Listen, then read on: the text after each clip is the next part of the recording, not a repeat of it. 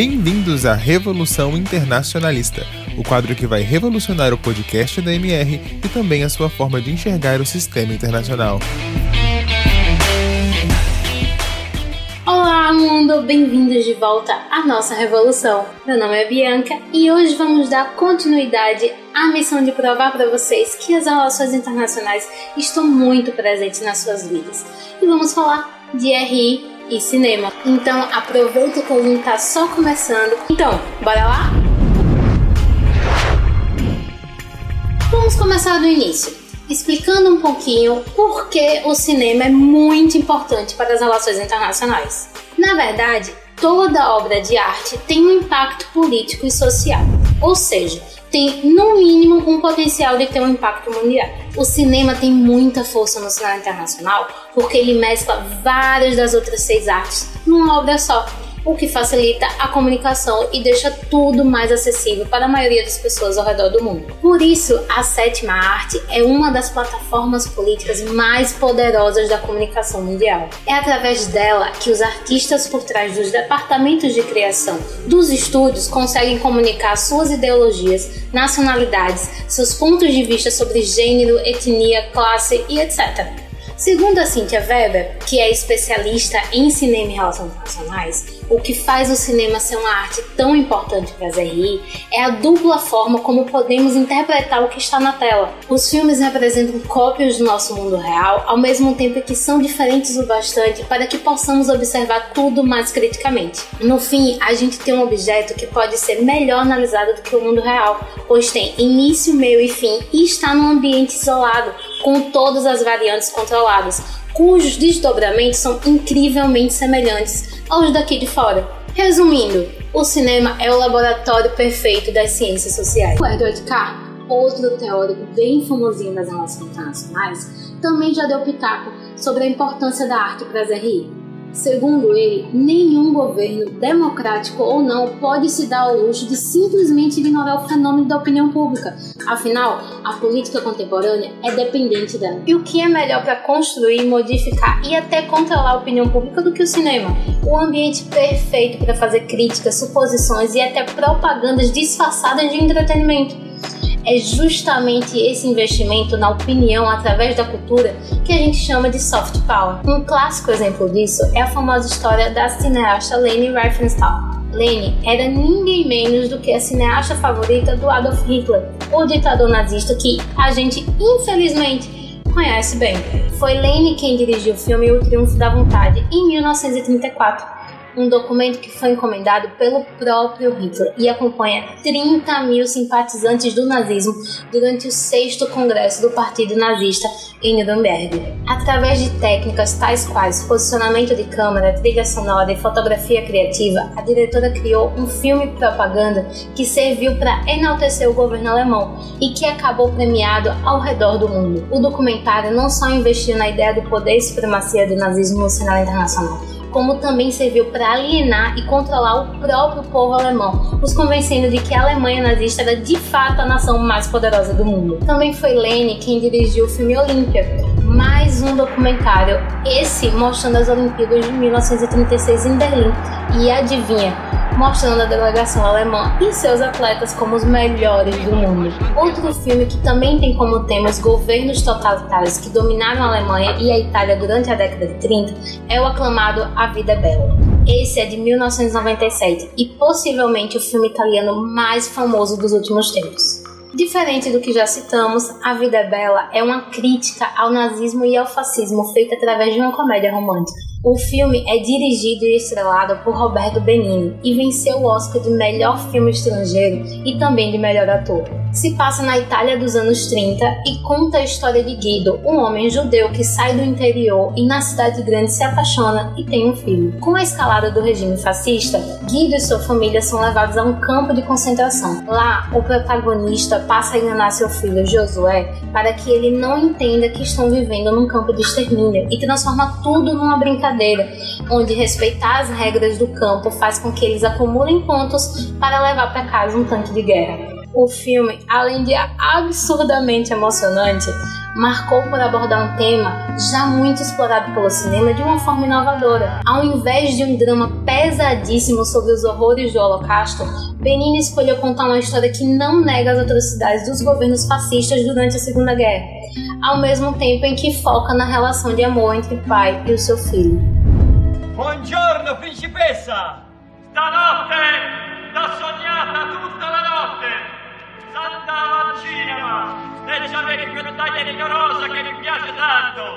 Non penso che a te, Ainda falando de filmes com mensagens importantes para as RI e também de governos ditatoriais, o próximo da nossa lista é um filme premiadíssimo que acumula Oscars, BAFTAs e Globos de Ouro. O Último Rei da Escócia, de 2006, conta uma história de Nicholas Garrigan, um escocês recém-formado em medicina que viaja até Uganda e acaba se tornando médico pessoal do presidente do país, o ditador Idi Amin. A história foca no drama pessoal de Nicholas, que fica dividido entre aproveitar os prazeres que recebe do amigo e paciente Idi, enquanto lida com a culpa de ser conivente e beneficiário de um governo desumano que devasta a vida de milhares de pessoas. Idi ficou no poder de 1971 a 1979 e promoveu um dos governos mais desastrosos da história do país, que foi marcado por repressão política e étnica, corrupção, violação aos direitos humanos e assassinatos. Ainda não se sabe ao certo quantas mortes essa ditadura promoveu,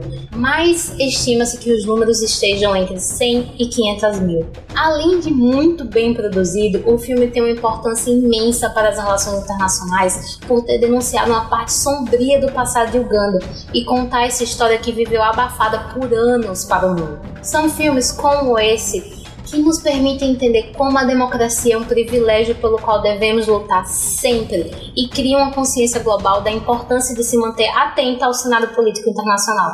Agora vamos falar de um filme lindo, Guerra Fria, do diretor Perry Paulikowski.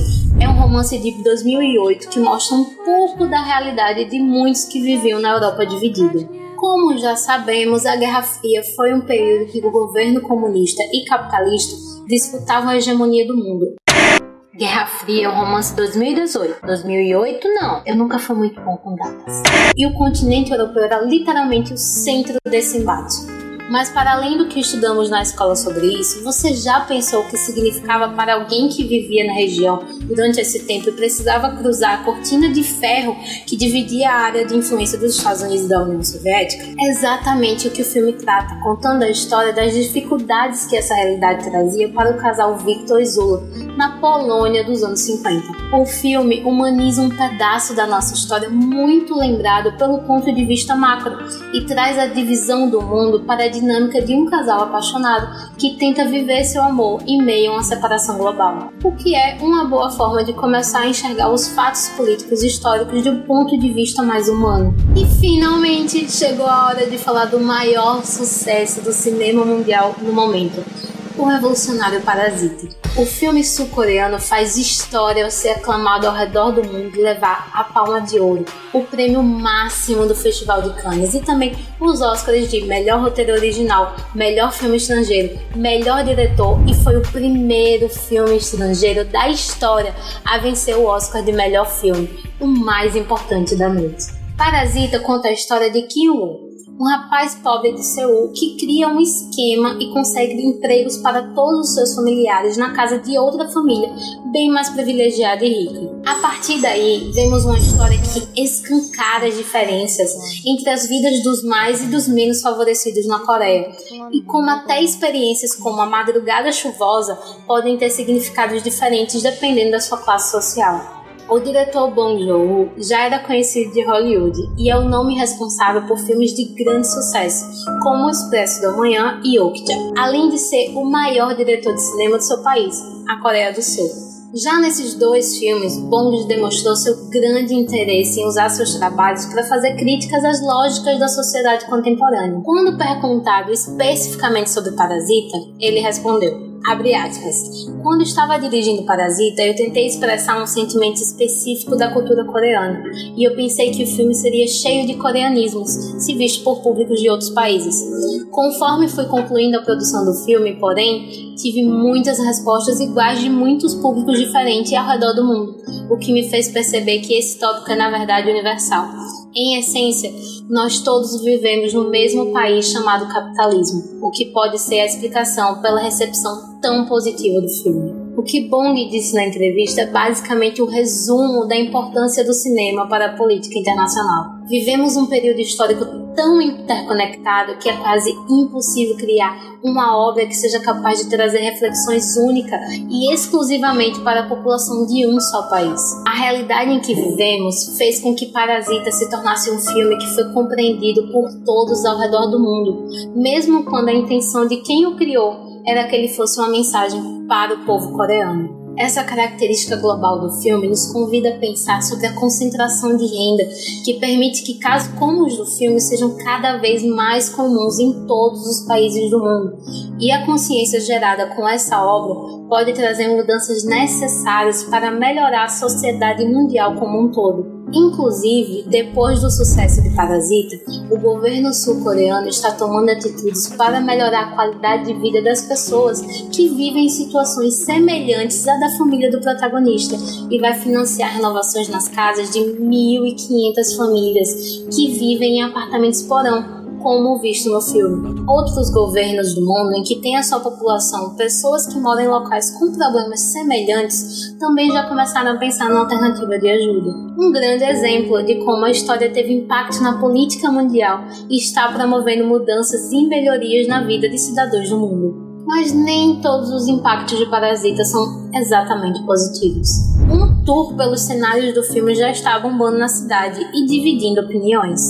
Enquanto alguns se sentem honrados por verem sua vizinhança alcançar fama internacional, outros se preocupam como que isso pode de fato significar. Afinal, esse turismo pode fazer pressão para manter as locações mostradas no filme do jeito que são hoje e impedir renovações necessárias para quem mora na região. E os impactos políticos do filme não param por aí. O filme trata da má distribuição de renda na Coreia, justamente o principal problema que levou os coreanos para as ruas em 2016 e resultou no impeachment do então presidente, o conservador Park Geun-hye. Gente, o impeachment foi da presidente Park Geun-hye. Foi mal aí, uma mulher.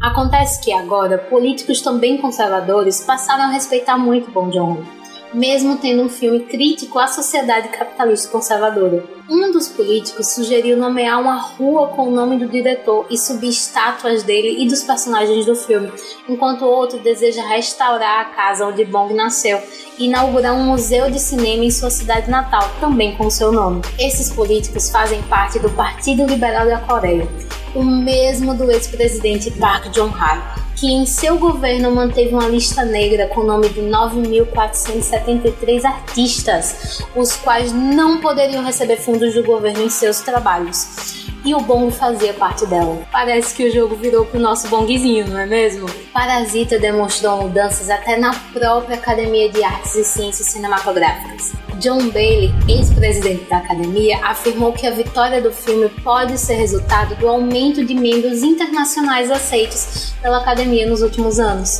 O New York Times, jornal mais importante do mundo, publicou uma coluna dizendo que Parasita veio para provar que tudo pode acontecer numa Hollywood que estava muito previsível e que a vitória do filme foi um investimento da cerimônia para que o Oscar continue sendo relevante no futuro. Até o presidente dos Estados Unidos não deixou de se manifestar sobre a vitória do filme. By the way, how bad were the Academy Awards this year? Did you see? And the winner is a movie from South Korea. What the hell was that all about? We got enough problems with South Korea with trade. On top of it, they give him the best movie of the year. Was it good? A Neon, empresa responsável pela distribuição de Parasita nos Estados Unidos, respondeu em um tweet: compreensível, ele nem sabe ler.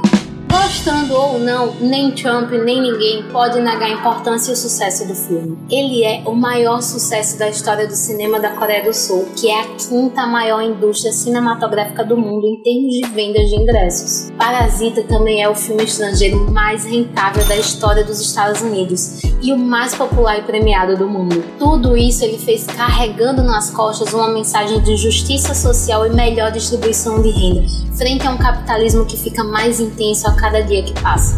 Viram como até um filminho de final de semana pode ser uma forma de estudar rir? E esses são apenas alguns exemplos que buscamos. Deixa aí nos comentários quais outros filmes você acha que são importantes ou têm impacto na política internacional. Não esqueça de seguir a gente nas outras redes sociais. Fiquem de olho no mundo e até a próxima!